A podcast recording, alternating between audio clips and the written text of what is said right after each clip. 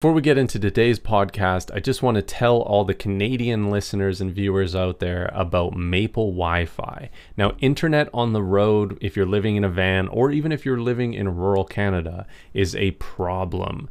The three big cell providers here just absolutely are so expensive and the unlimited internet they provide is absolute trash once it gets throttled. I think Canada is up there in one of the worst countries in the world for cost and and uh, data speeds. So Maple Wi-Fi is a solution that I found when I was living in my van that worked wonders. It's this little tiny device here, and it holds a charge for up to 24 hours. So it's nice and portable. You can bring it with you, and it doesn't require a bunch of hardware to be either be installed on your van or to be set up like Starlink does. And it doesn't have to stow away and have space to be able to be uh, stored. It's just this small, tiny little device. So I was able to actually get rid of my data plans, which worked out to about the same cost as unlimited high speed internet. The way this works is you can connect to any network available from any provider within Canada. Rogers, TELUS, Bell, Freedom, anything that's available. And so you can kind of optimize for your location and, and figure out the best speeds. And the other way that it works is Maple Wi-Fi provides a AT&T unlimited international roaming plan through this and so that is how they circumnavigate the throttling that happens for Canadian providers. So if you're interested in getting the best internet, portable internet device within Canada, I believe, you can check out the link in the description. It's an affiliate link, so we get a small cut direct from Maple Wi Fi. It's no extra cost to you, and it goes a long way to support this show. So if you're interested, check out the link in the description. Thanks for watching and listening to this podcast. And now let's get into today's episode. Hello, everybody, and welcome to the Travel for Nothing Come Home Rich podcast. I'm your host, Forrest Stevens. In this podcast, I dissect the ways of the digital nomads, the budget travelers, and the entrepreneurs, and teach you new ways of how to make a living while traveling and doing what you love. Today's episode is brought to you by Van Life and Chill merchandise. Get yours today at shop.spreadshirt.ca slash Forrest Stevens or click the link in the description and the show notes. Now enjoy today's show. Today the guest on the podcast is Kyle Wilson. He's got a pretty interesting story and one where he had a very stable job and decided to quit to leave to go traveling. He traveled to an expensive country and had to figure out how he was going to make a living while traveling. He is still at the beginning of his digital nomad journey, um, but he has some very interesting ideas and some and some tips and tricks for budget traveling that I think you will find interesting if you are starting out as a digital nomad or even if you are further down the road. We talk about different ways that a freelancer can find work online and why he decided to go from being a video editor to now doing web development. So please enjoy this conversation with Kyle Wilson. Could you tell us a little bit about what you do and how you are able to travel and work? Yeah, sure. Um, so basically, I started traveling in 2016, mm-hmm. and in 2016, um, I decided to buy a one-way ticket, quit my career of working in a supermarket, and travel to Australia and then in Australia, my plan was to find out how to work online because I'd never I'd never worked online. I had I have no skills. Mm-hmm. Um, don't know how to market. Don't know how to sell. Don't know how to you know do various things that you need to do in order to make an income online. Mm-hmm. And so what I did was I traveled and I in my spare time when I wasn't traveling I was you know doing learning, yeah. uh, watching tutorials on YouTube, and um, eventually I started to make a little bit of money on YouTube, but not enough to go full time. Okay. And so what I've decided to do now, a couple of years on after traveling New Zealand, after Australia, uh, and now finding myself in Canada, is I've actually taken an online course now hmm. um, to study web development.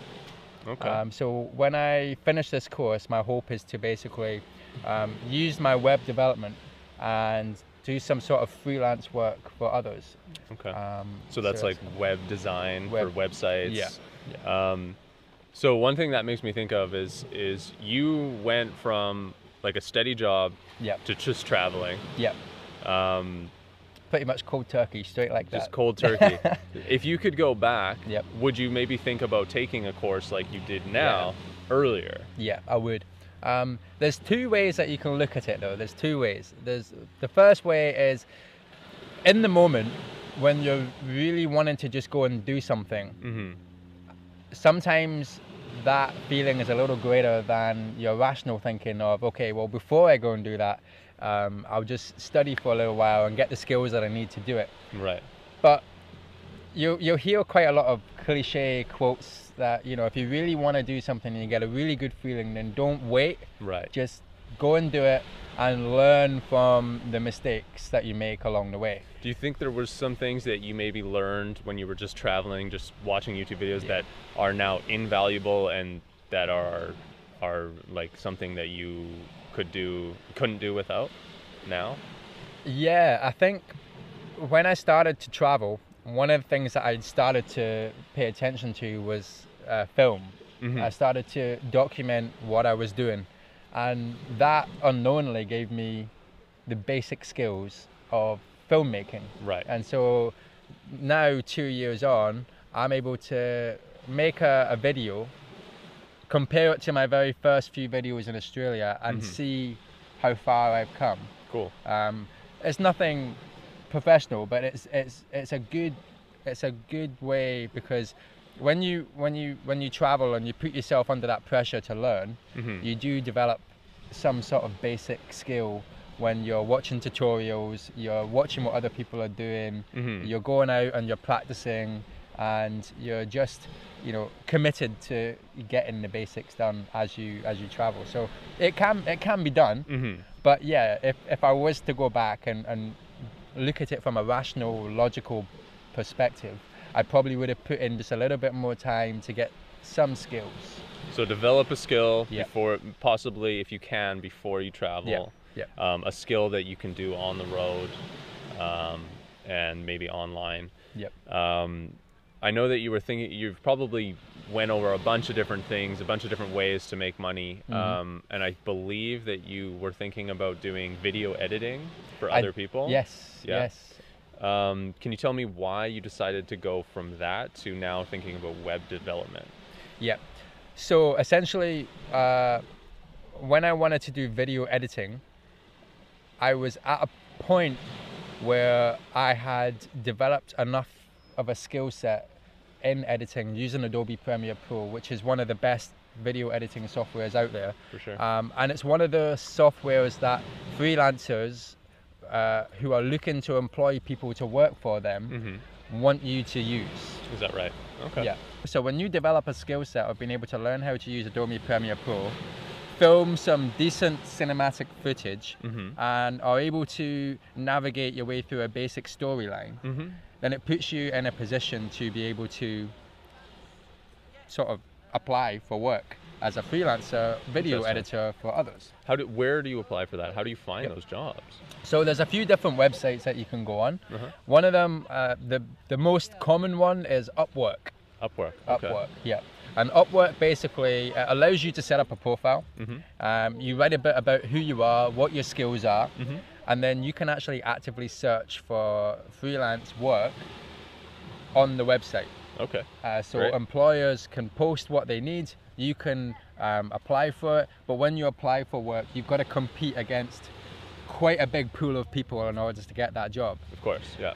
So the reason why I didn't go for video editing or didn't get anywhere with it was purely because of that.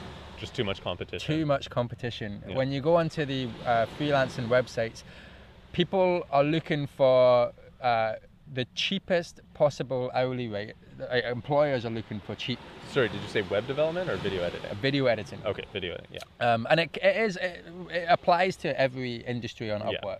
Yeah. so employers look for someone that they can pay super cheap yeah. but who also has professional experience. and that is what they look for. Uh, when you live in a developed country, Yeah. um, you know, you, you're trying to look for the minimum wage, you're trying to look for 12 to 15 dollars an hour. Um, and these com- these companies on Upwork and freelance websites, they're looking to pay people as cheap as possible, Mhm. which is why you'll see a lot of these companies outsource their jobs to um, people Developing in Asia. Yeah. Yeah, people sure. in Asia because in Asia you like for example, if you got paid five dollars an hour in Asia, that is good money for them. Of course. Yeah. Um, so that's where that's why if you've got a lot of people from developing countries applying as well, then you're already at a disadvantage.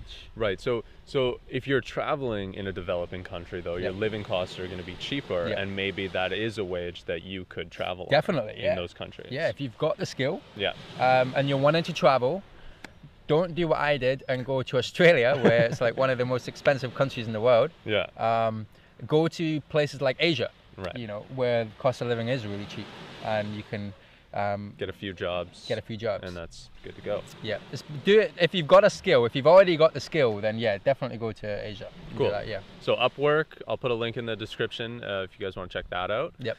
Um, the other question I had for you is why did you decide to make this leap in the first place? Why did you give up a steady job, something you've done for a while, Yep. to go travel? Well, the reason why I did it was because when you're when you work well, I started working in supermarket when I was 17. Okay, and I worked my way up. So by the time I was 23, I was a store manager. I was running my own store. I did that for uh, two years. So when I was 25, I decided that my life was a little bit too serious. you know, I was managing a, a million dollar store that takes in obviously a million dollars a week. Right. Um, sorry, a million pounds a week because I was in Britain.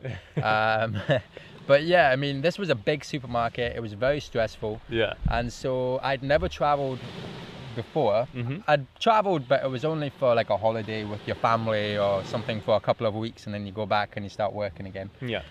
I'd never actually experienced what it would be like to just pack your bags, sell all your stuff, and Mhm. just go and see what the world has to offer you. And that was the, one of the things that caught me, and I, I- I fell in love with that sort of ideology of just like traveling and being carefree and. Uh, especially at the point where I was thinking my life was too stressful Mhm. and I was just really wanting to escape. Mhm. Um, so that is that is why I decided to take the leap. And um, now that I've experienced that for two years, Mhm. if I look back, I probably would caution you guys: don't don't go too head, heads in in the love affair of traveling if, if you've not developed a skill beforehand. Right. Um, definitely, that's one of the things I would have done. That's a good takeaway. If you had to sum up how much money or how many months worth of travel money you should save up before Yeah. you travel, what what would be a kind of what what did you do and what would you suggest for other people? All right. So my situation was a little bit more tricky because I, before I traveled, I had a car. So I had a car on finance, and the Oh, okay. car on finance at the time, I still had about fourteen thousand pounds to pay on oh it. wow. Okay. Yeah. So what I did was, um, for a few months, I saved up money, Mhm. and um, I got a, a, a, a price for my car. I think my car valued at about six thousand pounds. Mm. So I managed to sell my car for nearly six thousand pounds, Okay. but I also managed to save up quite a good chunk of money as Mhm. well. So what I was left with, I was left with three thousand pounds to go traveling. Three thousand. After yeah, after Okay. paying the car and taking that payment off of my savings, Mm-hmm. uh, or subtracting it off my savings, I was left with about three thousand pounds. Mm-hmm. Um, so that is after I sold everything as well. So I sold clothes, I Mm-hmm. sold um, my bed, I sold, like you know, I sold quite a lot of stuff. Yeah. But I sold it for quite, I sold it quite cheap, Yeah. just to get rid of it. Yeah. Um, so I, all in all, I ended up with three thousand pounds before going to Australia, and then um, that three thousand pounds was equating to about five thousand Australian dollars. Okay. And that 5,000 Australian dollars, without working at all, lasted me for 12 weeks, so three months. Okay. And that's without partying. because when you're. So Australia's expensive. Yeah, it's very expensive. You've got to really, you've got to, you've got to really cut cut yourself, uh, you cut your budget. You've got to really budget. You've got to really like, uh, really be smart about what you're buying and, and only buy from supermarkets. Don't buy from cafes and restaurants. Mhm. Um, you know, really buy like cheap. You Yeah. know, and that that will stretch it to about three months. And in that three months, Mhm. you can sort of look for um, sort of like a part-time or full-time job in the area that you're in. Mm-hmm. Um, and then in the spare t- in your spare time uh, with your full-time job that you're working in, you can learn a new skill Right. that can um, eventually take you from having to rely on a physical job to um, part-time, Right. a part-time so- or like a freelance work or something like that. So develop that side hustle while you work a, full Develop the side hustle. Yeah. Yeah. yeah. Um, what are some general tips that you could give to somebody to cut down on travel costs? Cut down on travel costs. Uh, like I said, always shop in a supermarket. Mm-hmm. Always shop in a supermarket. Go for the supermarket's own brand. Mhm. You know, No name brand. Yeah, all that stuff. yeah. tasty stuff. um, you know, super noodles, all that kind of stuff. But um, my most important thing is try and limit the amount of times that you buy alcohol, um, Okay. because alcohol is super expensive wherever you go in the world. Um, so that can send that can send you back in some cases about fifteen dollars uh, per Night or whatever. per yeah. per yeah, or even if you buy five drinks and you're already about sixty dollars. Oh, yeah, if you're out, in some places, you know. sure. So, um, you know, not even if it's just for going out on a night out, but you know, if you want to just have a one or two with a friend, you know, Mm-hmm. and uh, if you keep doing it every day, then it adds up. Um, Mm-hmm. And also, my advice is if you want to book accommodation, um, so there's two ways you can do it that I know of. Um, one of them is Hostel World. Mm-hmm. Um, now, Hostel World is kind of like a premium service where you get to get a list of all the hostels in that area that you're traveling to. Mm-hmm. And in that area, it's going to give you obviously all the hostels, and it's going to give you like hostels that have free Wi-Fi, um, free laundry service, um, and free breakfast. And if you can find those hostels that give you the free laundry, the free breakfast, and the free Wi-Fi, Mm-hmm. you're also cutting your costs there. Right. Most hostels tend to go for about, on average, about thirty dollars a night. Right. Um, so some hostels, though, they do charge you for those three extras, Mm. which is gonna make Add up, your definitely. yeah. Yeah. The best one that I can offer you for accommodation is Airbnb. Oh yeah. The reason why Airbnb is because if you're traveling with someone, Mm-hmm. all right, you can actually with Airbnb they only charge you for the room. Right. They don't charge you per person. Okay. So for two people, you can stay in a room for as low as ten dollars, up to as much as hundred and fifty dollars. You know, Mm-hmm. it's it's a you lot. Pick your budget a bit. It yeah. can be a lot cheaper than hostels because with hostels, a lot of the hostels are in the city centre. Mm-hmm. Whereas Airbnb, it can go into the suburbs around, which Mm. obviously the cost kind of dips there as well. Right. right. So um, definitely check out Airbnb where you are. Try and get out of the city, and then that way, when you end up staying in the Airbnb with two people, Mhm. then you're already only. If it's thirty dollars a night, then you're fifteen dollars each. So you're saving fifteen dollars a day. you know uh, Nice. yeah so uh, yeah accommodation but do that uh, with um, nights out keep that limited alcohol keep that limited Yeah. and supermarkets always shop in the supermarkets Cool. yeah Um, what are you? What are your future plans, and where can people find you? okay so future plans Wait, i went from video editing to charity so it's a big a big a big step Yeah. the reason why is because when i was traveling in australia i did sort of uh, some fundraising work Mm-hmm. Although the fundraising work was fundraising for big name charities, um, increasing their donations and increasing the amount of people that uh, donate to this particular charity. Right. When I found out how, how they operate, um, what I decided to do was focus on small local community charities. Mm-hmm. And the reason why is because the fundraising got me interested in poverty. Yeah. I found out a lot more about it and I decided that I would want to try and travel in a way that positively impacts the communities that I visit. Right.